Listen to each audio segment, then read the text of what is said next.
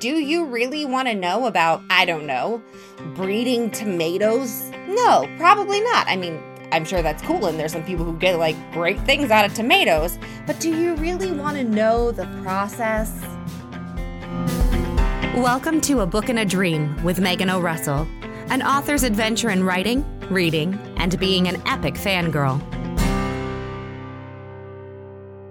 Hello, my name is Megan O'Russell, and welcome to episode sixty-seven of A Book and a Dream. Ah, the infamous info dump. What it is, why it ruins lives, and how to avoid it. Now, for the readers out there who have no idea what an info dump is, don't worry, I will clue you in. If you're an author and you have no idea what an info dump is, either you desperately need to fire your editor, or you are a magical unicorn who has somehow always avoided this problem. Now, for the readers, or the blessed and highly favored authors who have never run into this problem, an info dump is sort of like sitting next to someone who has a brand new hobby. You're sitting there minding your own business, and all of a sudden someone is beside you giving you all kinds of facts, details, names of famous people, and all kinds of things that you're not really sure why you would want to know about this. Like, do you really want to know about, I don't know, breeding tomatoes? No, probably not. I mean, I'm sure that's cool, and there's some people who get, like, great things out of tomatoes, but do you really want to know the process? Is that really important to you?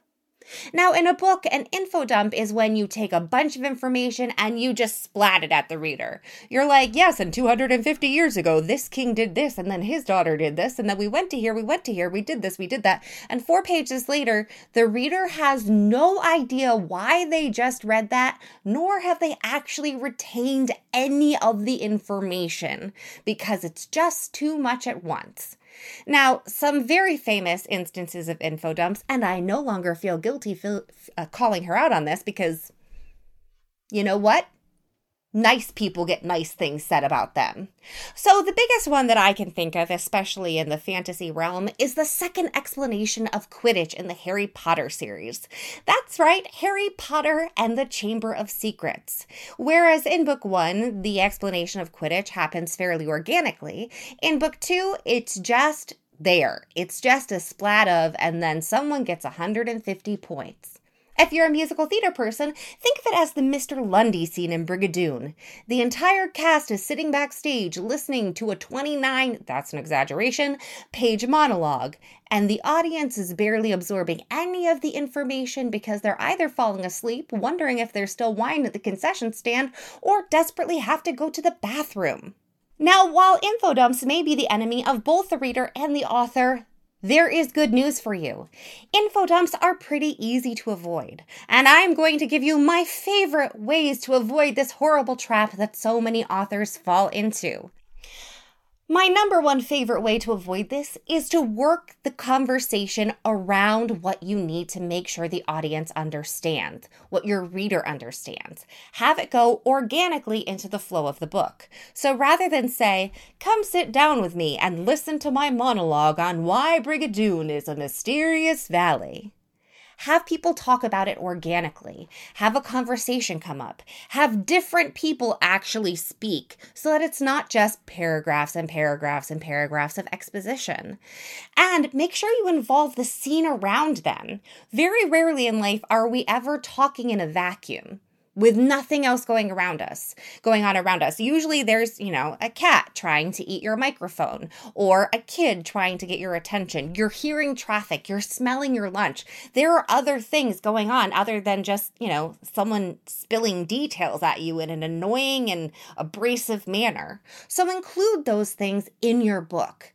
For example, if you're talking about a battle. They're planning a battle. Instead of just having them stand around being like, oh yes, and that cliff is where enemies go to meet their ends because higher ground, and here are why the goblins always defeat us.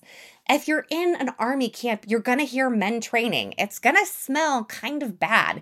Are people drinking? Are people drunk? If you weave those details into the conversation, then it's not going to feel like an an info dump, it'll feel like a scene.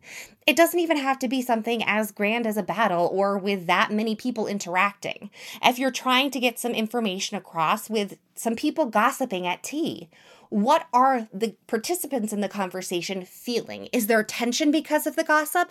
Does the maid drop a teacup because it's just so shocking? Details like that will help it keep from feeling like someone just really wants to tell you about their tomatoes. Number two, show, don't tell. I know authors get it all the time. Show, don't tell. But in getting information across to your reader, it's so valuable.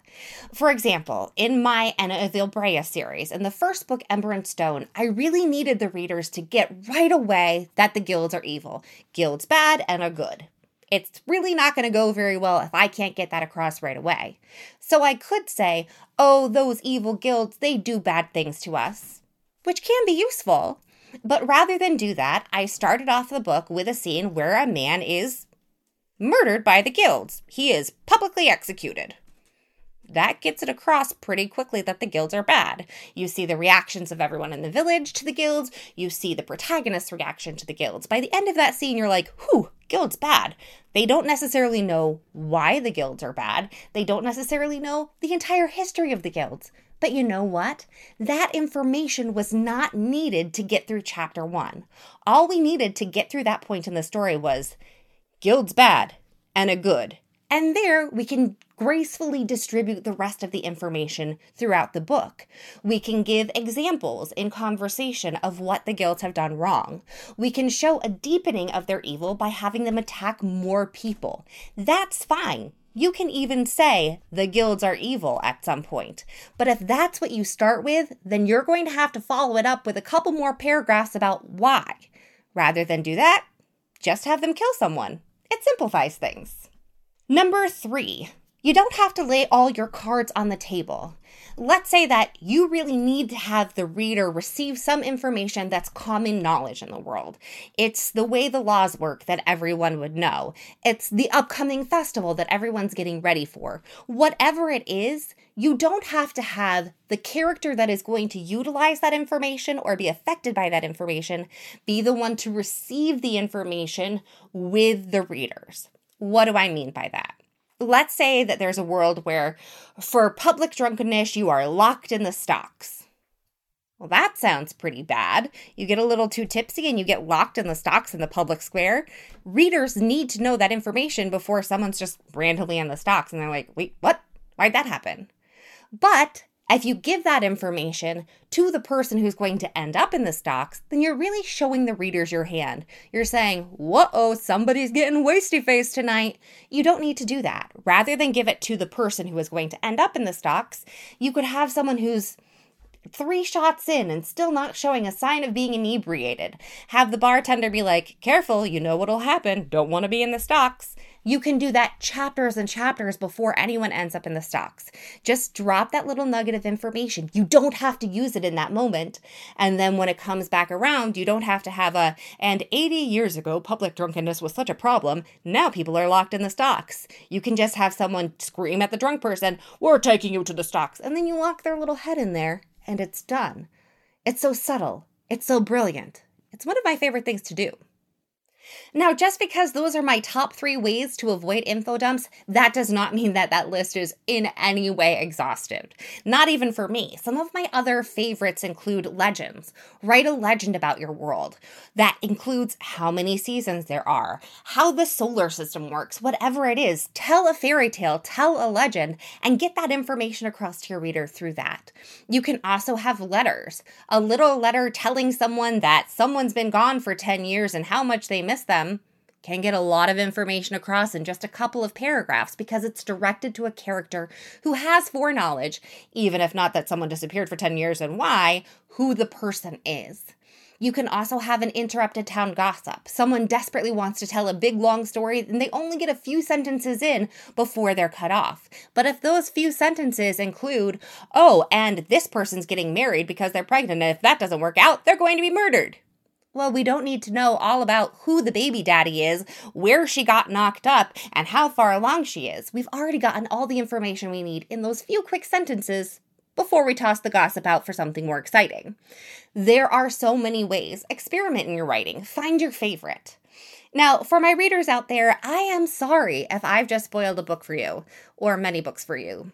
Because hopefully from now on when you're reading, you'll spot info dumps and go, hey, wait a second, I don't need that information right now. Because it happens a lot. It happens in movies a lot, too. There's a lot of information just, like, tossed on you and left there to fester where you don't really understand it and or need it for a long time. So, take note when you see it in books. Think about where you need information, and you know what? You'll probably enjoy the book a little bit more, even if the info dump is ruined for you. Why? Because you'll know what information the author is telling you is important, and that will lead you to a better understanding of the story. Hopefully. Hopefully I didn't destroy anything for you. And for the authors, what are your favorite ways to avoid info dumps? Let me know in the comments. I love sharing these little tips with other authors. Why? Because it's fun. And I love sneaking information into things. Easter eggs are my jam. So let me know in the comments below. Don't forget to like, share, subscribe, whatever you do on your preferred channel so that you can see the video that will be posted next week. And in the meantime, may you have a very exciting week with only the information you need in the present moment. And may no one tell you about a king from seven hundred years ago if you have no idea why he's important. Good luck!